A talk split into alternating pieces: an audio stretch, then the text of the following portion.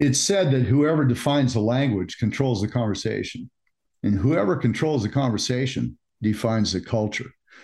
John Tyson is one of those men who's on a mission to cultivate renewal in the culture of the church and the culture in which you and I live. Today on Brave Men, we're with a man that I uh, admire. I've read his materials, look at his resources, and I'm fired up about what you and I are about to walk into over the next few moments here on Brave Men. Remember, for tools for discipling men, go to c m n dot men, Christian Men's Network, c m n dot men. And uh, this is going to be a remarkable time, and it's going to stretch me. I know it's going to stretch you today on Brave Men. It's Brave Men with Paul Lewis Cole. Wisdom and courage for the journey. John Tyson, New York-based, uh, but you grew up in Adelaide. And yes, yeah. Australian-American. And and you've got you've got you've you've written a number of books. What brought you to the United States? What is this? Are you a missionary to the U S? What is this? Well, you know, when I, I grew up in Australia, Adelaide, Australia. Um, when I was I became a Christian when I turned seventeen in a Pentecostal youth revival, and it's really hard to explain. I had a vision that God was calling me to America when I was a teenager. And when I was twenty, I had an amazing open door. I got a scholarship to study theology in the U S. I've lived here for twenty-five years now. I lived in New York for seventeen years. And uh, I do view myself with like a Leslie Newbigin missionary to the West kind of a mentality. I love it. I'm a U S citizen. I'm here by choice. Still an Australian citizen, but I, I love um, what God's doing, and I'm committed to sort of throwing my weight into a work of renewal here. Well, you couldn't have gone to a, a more uh, fascinating place in terms of trying to build renewal than New York City, one of the two major world centers of thought, thinking, uh, policy, politics, New York and London. And uh, what drew you to New York City? I moved there in two thousand five because I was I was in my mid-twenties, uh, a, a typical sort of ministry career pathway, youth pastor, college and youth pastor. And I didn't want to just go and pastor a suburban megachurch. I, I don't think there's anything wrong with that. I have a lot of friends who do that now. But I felt like the world was moving, urbanization was moving, postmodernism was becoming popular, and I wanted to go to a to a global center. Like Paul, Paul ended up in Rome and loved it. I wanted to go to a place that really needed uh, a fresh expression of the kingdom of God. Yes, there were people faithfully serving New York for decades, but when I moved there, the evangelical percentage was two percent in Manhattan. And we send missionaries to the ten forty window for rates like that. So I felt like I loved the city. I had a sense of calling there. I wanted to go to a place where the gospel was underrepresented and felt like I could make a make a larger difference. The reason I have stayed is because I've fallen in love with the people in the city. It's wow. My home. I've, I went for strategy and mission, and I stayed out of love. So I, I feel like a fish in water when I'm there. These are the people that I love. These are the people I want to fight with. So yeah, yeah. You know, uh, I have a great respect for what you do, John, and uh, read your materials. My son and I, we did a, a podcast prior. I wanted to do this because I want to also invite people who are listening right now to our uh, summit, where you'll be speaking to the Christian Men's Network, to our leadership. And it is open if you want to register. It's uh, almost full, but it's c m n summit dot com, c m n summit dot com. It's, we call it our lion's roar. And yeah. It's the time the men get together and and really strategize, because, because strategy is what produces victory, and all strategy comes out of wisdom. And the Bible says to gain wisdom. It doesn't say you're going to just get it dropped on you. Mm. And so gaining wisdom means formation, right? Yep. And it's also what you do with men. And that is, uh, here you are, pastor of a local church, multi-campus uh, style, actually have rebirthed a, a church there in uh, Church of the City. And actually the coolest website of any church in America, church dot n y c. It's a strong U R L, yes.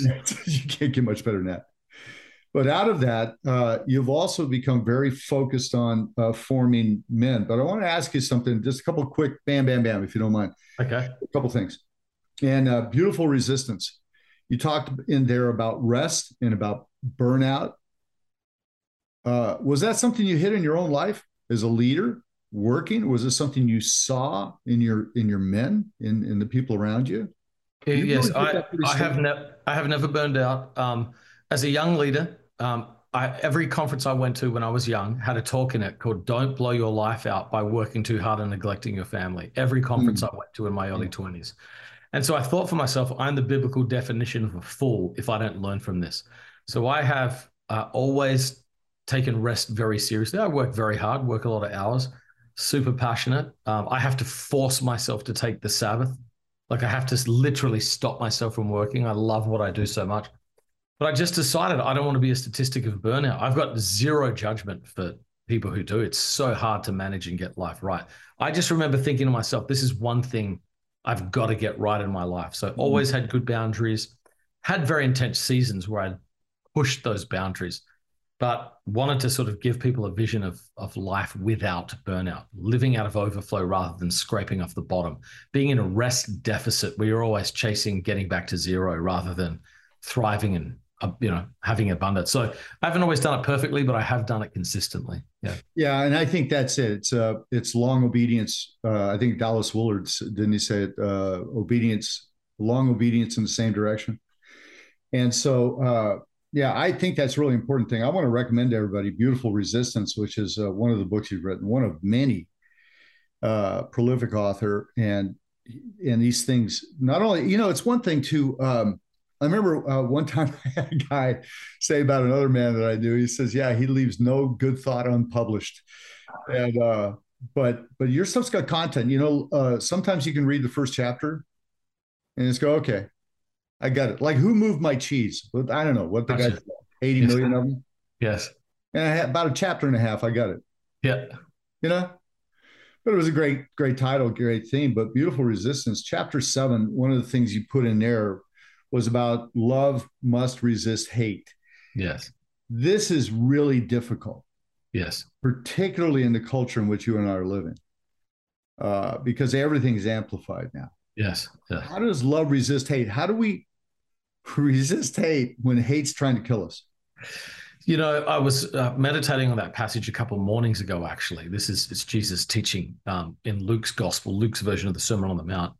And uh, Jesus talks about being kind to and blessing those and loving those who persecute us and who are our enemies. And he says this, and then you will be sons of the Most High. Mm. And he says, for your Father is kind to the ungrateful and the wicked. Let that phrase sit in. Your Father is kind to the ungrateful and the wicked. So when we are kind and to the ungrateful and the wicked, I think that is the actual place our faith is manifest. Jesus goes on and he says, if you love those who love you, like what credit is that to you? Even like non-believers do that. So the, the, the key is it's only possible through the power of the Holy Spirit. It's the love of God. The Bible says uh, God's love is shed abroad in our hearts through the Holy Spirit. So it's obviously not something we can generate in ourselves. We can't will ourselves to do it. We can obey, Father, your word says to, so I'm going to make a declaration mm. of this. But I'm going to need your power to back up my obedience so it can become my experience, not just my declaration. Yeah, it's John twenty where he says he breathed on the disciples. And then after that, he said, okay, now you're going to have to do something difficult. Yeah. Uh, you're going to have to forgive people. Yes, we forget that. That's so true. Yeah. yeah. It's like, yeah, first he breathed the Holy Spirit on us. There, this, this stuff is, you know, our fallen human frame, man, just we want to lash out. You know, if you get hit, especially as a guy, you know, it's that thing about, you know, uh, when you get hit in the face, turn the other cheek. Yep. Dude, that that's, that's not easy. Yes. Yeah. Especially with, especially when you can just sit there kind of anonymously on Twitter and just slam somebody. Yeah. Well, yeah, it's like, it's, we're fighting spiritual battles with human tools. And Paul wow. warns us against doing that. Like, stop getting sucked into the cultural drama. Wow. And have spiritual power, have spiritual authority. Doesn't mean you don't have a strong opinion. Doesn't mean you don't hold your ground or take a stand. Just means you do it in the way that Jesus did it. And sadly, most of Jesus' anger was, well, sadly, the way we express anger is so different than Jesus. Most of Jesus' critique was aimed at the religious, and most of his mercy was shown to the to the wicked. And for us, most of our mercy is shown to the re- religious, and most of our anger is shown to the wicked. And we're, we're not doing what Jesus taught us to. It's why the church has very little credibility. The early church conquered the world through suffering love. Wow. That's how they took down the Roman Empire. They literally, wow. they died better as martyrs. They forgave better. Mm. Uh, and, and then over the course of time, that supernatural power, the cross implemented, overcame the mightiest empire in history to that time. And uh, the reason we're not overcoming is because we're not utilizing the weapons of warfare that God's given us. Well, yeah, man, that's a hard thing, though. We're risk avoidance. I mean, that's how we're built. Our brain is designed to keep us alive. Yes. Right? Yes, but your spirit is designed to die. Yeah, it's true. It's fantastic. How do we how do we deal as uh, as men's leaders, pastors? Uh, there's a I read a book, God, Human, Animal, Machine, by Megan O'Giblin, who's mm. uh, she's a writer with Wired magazine, and she's deconstructing her faith. Mm. She's in the middle of it, and so uh, the book she wrote was sort of her search for meaning, which mm. means her own definition. How do we deal with deconstructionism? Well, deconstruction in its purest form comes from Derrida and Foucault. So like French French postmodern philosophers. There's, I have two thoughts with it. Number one, um, so I'll share what Derrida said about it, which I think is actually really insightful. Um, number one, we've got to realize there's a lot. Jesus was very upset at broken human systems that required being torn down. You go read Matthew twenty-three, his critique to the mm-hmm. Pharisees. Brood of vipers, sons of hell, whitewashed tombs. You make twice. You make people twice as much a son of hell as you are. I mean, these are to the teachers of the law and the Pharisees. I mean, yeah. this is. I mean, they crucified him. It was extraordinarily offensive. Yeah. So there will always be uh, a Satan's strategy to distort God's church. B, human pride, unformed ambition. You know, all that mm. brokenness gets into the church and then wrecks the church. It's the flesh mm. in religious systems. So that stuff probably needs to be deconstructed. Um, so I think there's a legitimate form where we question and challenge that which has established itself in the name of God, but is not living up to its its call. Wow. But then there, there's a secular form of deconstruction, which is is is sort of like a godless. Oh, it's a it's a it's an attempt to exert the sovereignty of self over everything else. There you go. Here's here's what here's what Derrida said. Derrida said this is a summary because the language is way too technical. In essence, he said, if you've had a, a sincere experience of grace, nothing can deconstruct grace. Mm. If you've had an authentic encounter with the grace of God in your soul, deconstruction as he proposes it cannot touch it. But he said the second that grace is embodied in a creed, a community, and a religious hierarchy, it is subject to corruption and mm. demands deconstruction to get back to the authentic form of grace. So that's when Paul, Paul is saying in Second Corinthians, test yourself, see whether or not Christ is in you. And a lot of what is happening is that these people are realizing they've never actually been truly converted to an authentic encounter of grace. Wow. And they have they have participated in the phenomenological aspects of religion. And so to simplify that, it's like you went to the concert and had a great buzz because the vibe was good. Yeah. And so there's a lot of people who have like been in groups and felt loved, and they think that's they're a Christian. There's people who've gone to worship services, had an emotional experience and think they're Christian. But Christianity is in essence Christ in you.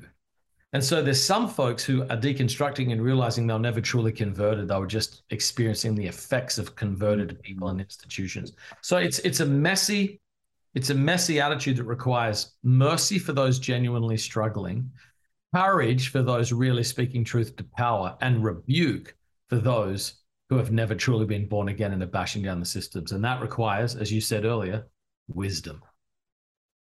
There was never, Jesus never invited people to follow him, did he? It was usually a command, wasn't it? Well, he just says, he, he, the only the only thing, the only moderating phrase I can think of is he says, if anyone wants to follow me. That if is big. So he puts the conditions down. He never, yeah. he, he, he, I think your point is, he never said, do it your way, or if you want to. Yeah. Or, you know, I mean, it was, it was strong. It was a strong call. It was a strong call. Yeah.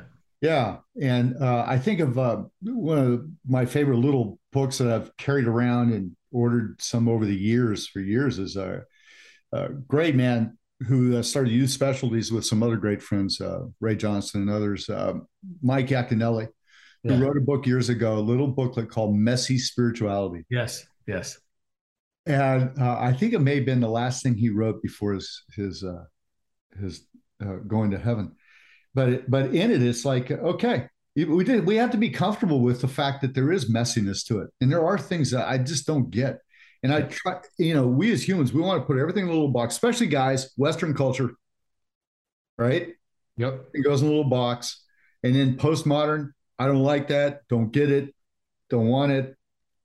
But if I'm really going to be a, a solid provider in the culture, I need to grab a hold of some of these things. Yeah. Well, you're you're hitting on the key. The key for modernism and postmodernism is control. Mm. And and the, the thing about faith and religion, particularly the Christian faith, is it's not an exercise in theology or philosophy. So if it's you studying theology, being in charge of the interpretation, you're doing theology. But you don't, so like all good relationships have an element of risk to them. When you get married, well, I'm, I've been married uh, twenty-four years. I married a, a young, beautiful woman I met my freshman year of college. And I didn't say to her, um, look, I need guarantees. Right. I need guarantees. I look, thirty years from now, I need a guarantee. There are no guarantees. There's faith and trust in what you know in the person. And yeah. there is the absolute terror yeah. of living that out day to day through commitment. So a lot of people think they're doing religion, but they're just doing theology or mm. philosophy. And so some folks who are deconstructing, some people are desperately trying to enter faith authentically for the first time. Mm. But a lot of folks are literally trying to control God and say, you will only be the kind of God that I can understand. And again, that's an exercise in philosophy, theology, but it's certainly not an exercise in faith. It comes back to the original issue, self-sovereignty. Yes. There's a great phrase that you use and you've taught, and I've watched your videos, um, because there's a, there's a book called, uh, I'm in a doctoral program um, with Leonard Sweet. And one of the one of the books he has for you was Rationality by Steven Pinker. And uh, it's it's interesting. It's a huge book, and he's extremely well-known. It's, yeah. out of Harvard. And, uh, but really, as I read it, I realized that his rationality, the center of res- rationality was he wanted to decide what truth was. Yeah. So rationality for him came out of his definition of truth rather than the fact that truth is a person. Yeah. It's not even just a set of objective uh, moral ideas or philosophical right. uh, theses. It is like, th- that, that's what, that's where people are getting it wrong. And authentic faith is the wonder and terror of journeying with a God you cannot fully understand or control, which is the mystery of all love. All love is terror and wonder, and you cannot control it. Yeah. Yeah, it's fantastic. And you guys have been married how long, John? twenty-four years. twenty-four years. And where'd you meet yeah. your wife? Met her at uh, Toccoa Falls College in Northeast Georgia. Really? Yeah, doing a campus orientation tour. August nineteen ninety-seven, as the kids say, the late nineteen hundreds. yeah, or, or a few minutes ago. And yeah. so, uh, yeah, that's fantastic. So yeah, she was in, was that a Bible college? Yes, it's actually a Christian Missionary Alliance school. Oh, really? I think there's six of them. Uh, yeah, Nyack, Crown, Simpson. Uh, there's another one, but anyway, uh, Toccoa Falls is one of them. Yeah, yeah the knots seem to tie tight from those schools, so that's good. Yeah. Judy and I, my wife and I met. Um, we've been married fifty-one years. Oh, wow. Congrats. Uh, I, I had actually kind of run across her a couple times. I, you know, I hear guys all the time. And by the way, John Tyson, let me mention this again. John Tyson will be at our uh, Christian Men's Network at Lions Roar, which is coming up November third, fourth, and fifth, c m n summit dot com. Uh, if this is after that time in twenty twenty-two, it'll, it's the first weekend of November every year in Dallas. And uh, he's just going to come in and kind of stretch us and get us. Uh, help us think rightly. One of the things I hear guys say all the time, John, is I married my best friend. And uh, I finally just pushed back on that. And uh, I, I just, I was at a conference the other day and, and speaking in front of a lot of people. And I said, I didn't marry my best friend. I married the sexiest woman I'd ever met. Because I was not looking for a best friend. Yes. I was not looking for a best friend. Yes. I was looking for a woman. And, yes. but we've become best friends and yes. prayer partners and bone of my bone, flesh of my flesh, right? No. I mean, we're we're that. And so uh, there's nobody I'd rather hang out with and and spend time with. And so anyway, so that's, I think it's fantastic, twenty-four years. And, and really, frankly, part of what you and I are dealing with when we're talking about being a man of, of commitment, mm. uh, conviction, which is, you talk a lot about that in your materials and resources, a man of, um, a man of his word, is uh, when you get married. Judy and I did a fiftieth anniversary little podcast. And I yep. said, baby, why did we stick together? She said, because we didn't have, there was nothing else on the table. Yeah. There was no, I agree. I agree. We had no place else to go. Yeah. And not that, you know, not that there weren't uh, a few moments. Somebody asked me one time, what's your, what's your scripture? You know, like, what scripture do you have that that's held this together? I'm like, dude, I don't know. He said, no, I mean, you know what? Uh, I said, okay, iron sharpens iron. Yeah. About that one. So I think that's kind of how we've, we've melded together. You have uh, John uh, talking with um, John Tyson, Church of the City, uh, church dot N Y C, and uh, also forming men dot com. And I'm just just absolutely fired up about what you're doing with Forming Men. Uh, with Christian Men's Network, I just got to tell you, we are we are advocates of anybody and everybody who will take the plunge to yes. really spend time helping men find their center. That's and, what I love about you guys. I, I agree. I love that. Yes. Yeah. So, we're, I mean, we're all about it. It's just like, it's a kingdom thing. Yeah. So um, forming men dot com, forming men dot com. Being, becoming a man doesn't happen by accident. Men are formed. And this is something, it looks like this is just kind of just exploded out of your life, out of your heart, Uh, and out of your intentional father, and that book's fantastic. By the way, intentional, uh, the Intentional Father, it's a great book. It's on Amazon. Uh, I know you can get it other places. Probably go on your website and so forth. But it is a great resource. I will tell you the one thing I realized that is starting to go in it, read it. It actually takes work to be a dad. Yes, that yeah. is. Yes, it is the hardest thing I think you'll ever do. It's fantastic. Yes. It's amazing, but uh, I'm looking. My at kids left home. I was like, and I love them and I miss them, but I was like, whoo, man, my schedule is wide open. My schedule. It was, it was pretty crazy. Yeah, I need a drink. Yeah, yeah, yeah. But tell me about this, man. This is uh, you're doing retreats, uh, Primal Path, which is a a fantastic resource for fatherhood. Uh, conferences, uh, forming men dot com. Tell me about this, John. So, yeah, I, so I wrote this book called The Intentional Father, and I basically realized all societies had a process for making men, a journey from adolescence into adulthood to channel male energy in a healthy way. We're the only society in recent memory that doesn't have this. And that's why wow. society is absolutely in chaos. So I went back, read all the books about how they used to do this, and then said, you know what, let me design this for my son. So I designed it for my son, turn it into a course called The Primal Path, turn it into a book, and it's done, you know, ten times better than anything I've ever could have hoped or dreamed. It's, it's, wow. I think it's met a real need. It's become the book a lot of times that when someone says, I've just had a son, someone says, read this, and I'm I'm grateful for that. But here's what I noticed. A lot of, I was getting so much, e- so many emails from from dads going, I'm taking my son through this and I never went through this. Do you have a thing to form men? Like I, I need a backfill. And so it started me asking the question, yeah, how is a man formed? And I got five big ideas. Number one, formation is like a man has to get a vision of becoming like Jesus. Mm-hmm. That's it. Like, and so ultimately a man has to realize the thing he is, as Paul said, I'm in the pains of childbirth until Christ is formed in you. Then you've got to understand your deformation, what's jacked you up. And you really got to get into that, so not below the surface. Then you've got to have counterformation, which is in what ways do I have to apply the Christian tradition to help me? And then you need transformation, which is actually the process of those things working.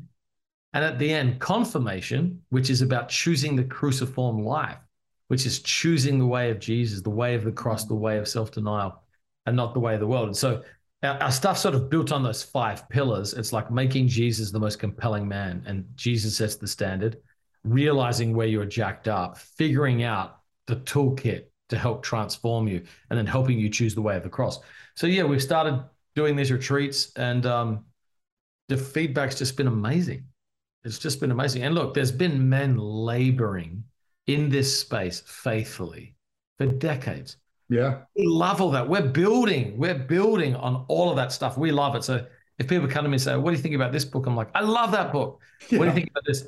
I think ours is just perhaps a timely, it's a timely version.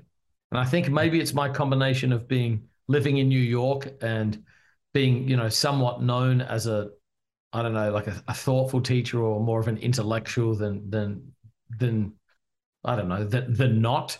And so I'm bringing perhaps like a level of... And the other? Yeah, yeah, yeah or, or non, I don't know, a, you know, thoughtful teacher. And so I think it's like the depth at which we're hitting this and the freshness and awareness of changes, yeah. gender, sociology, and culture, how to really apply it with biblical truth. It seems to have resonated well. So we're, I, I said to you earlier, we're a tiny little piece of the wall. God's rebuilding the wall. We're a tiny little piece, but we're a potent little piece, and we're really enjoying uh, what's happening here. So I'm working on a book right now on on masculinity, trying to write um, in light of all of the stuff that's happening in our culture. That's between shame and stereotypes to become the man God wants you to be. So yeah. we'll see see how it goes. I think it's fantastic. I uh, I'm just all behind it, man. I'm yeah. all for it. It's, it's great. It's uh, because it's. Hey, here's the deal. If you change the heart of a father, you change the future of the world. That's so true. And so true. Most ministry to men has been based on information. Mm. And information can easily become inspiration, but very quickly becomes evaporation. Yeah. yeah. You know, the whole you the man thing, and you look in the mirror. Uh, and then later that day, you're like, I was the man. That's- and And so there has to be uh, the incarnation, which which I look at it as there has to be a revelation of Christ, yeah, the incarnation of His Spirit, which produces a transformation in lifestyle. In other yeah. words, uh, it's in a book I wrote called uh, Just a Bartender, which is your hands will always do what's in your heart. Mm-hmm. And religion tried to change our hands, yeah, and didn't change our heart. Mm-hmm. And uh, it's it. You go back to uh, you go back to Gideon. What was why did Gideon's life actually end in failure? The day he died, it says in, in uh, chapter eight of Judges, uh, verse um, thirty-three, it says, the day that Gideon died, Israel turned back to Baal. Gosh. Think about this. The day he died, he lost his kingdom. Mm. This is over fifty years of prosperity coming out of the caves, right? Was it Judges mm. six? And it says that this is the whole being a Gideon generation, and you preached it as a youth pastor, right? Yes. And and Gideon tears down the tower, the pole, whatever the started yeah. with an A, Asherah pole. Asherah pole, yeah.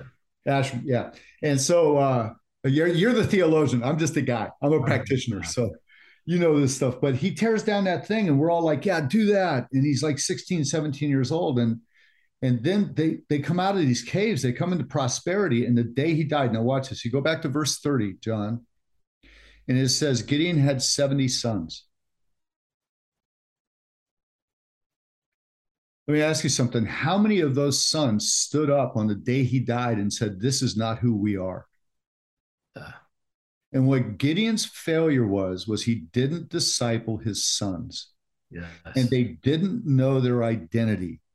And if yeah. you will, you go back. Uh, I'll just take a little sidebar, a little sidebar. Um.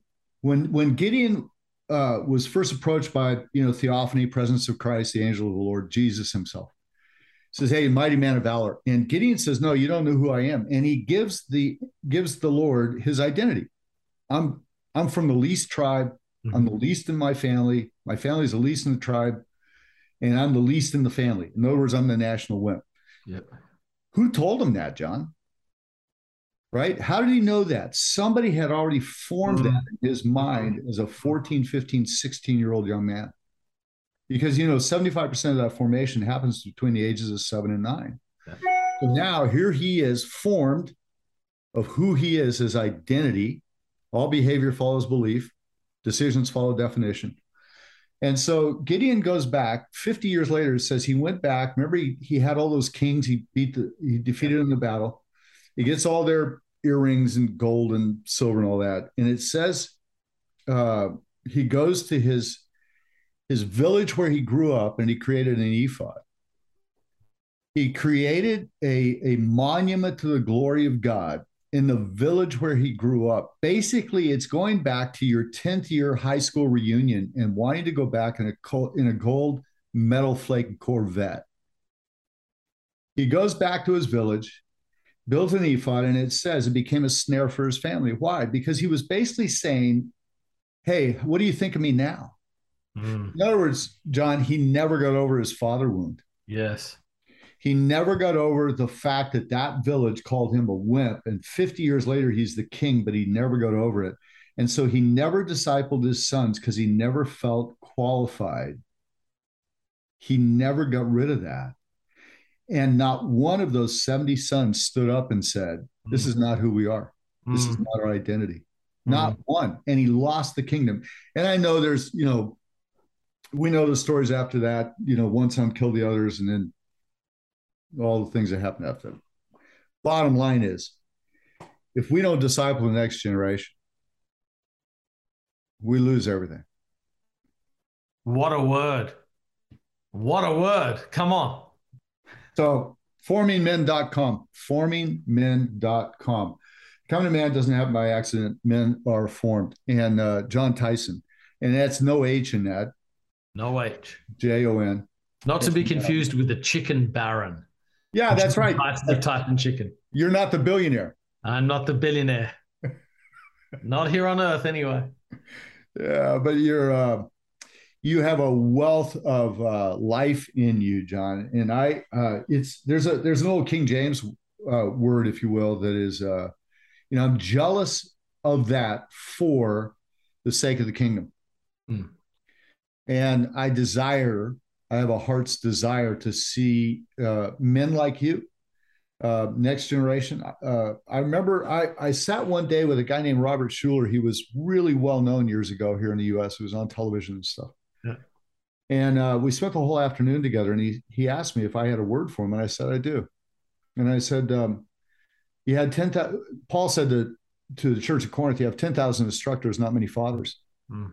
I said, "Doctor Schuller, your generation were instructors. You didn't father us." Mm-hmm.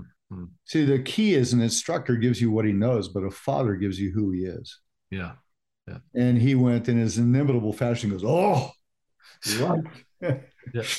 uh, we had a, and, and in fact, I set up a series of conversations for him with young leaders in which he shared yeah. some of his stories in small meetings rather than these big conferences. He'd done thirty-eight years of pastors' conferences. And he said, I'm not sure I taught any of them wow. truly what being a A father in the faith is. You're right.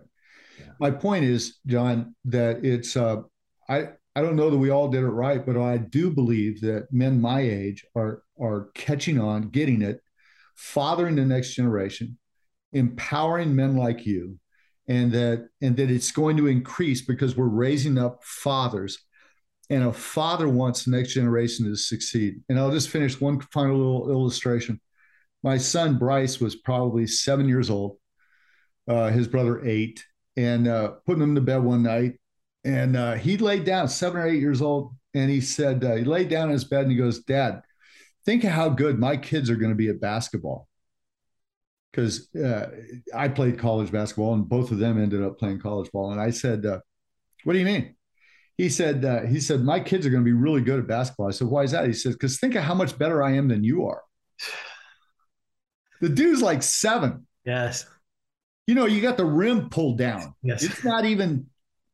You're not even playing the real game. It's not even. And I'm like, I'm going, dude, let's turn the lights back on, go back yes. out, yes. and I'll show you. And then I thought, you know what? Dude, he's right. Mm-hmm. That's my desire. Mm-hmm. I want my kid to be better and I want his kid to be better than that.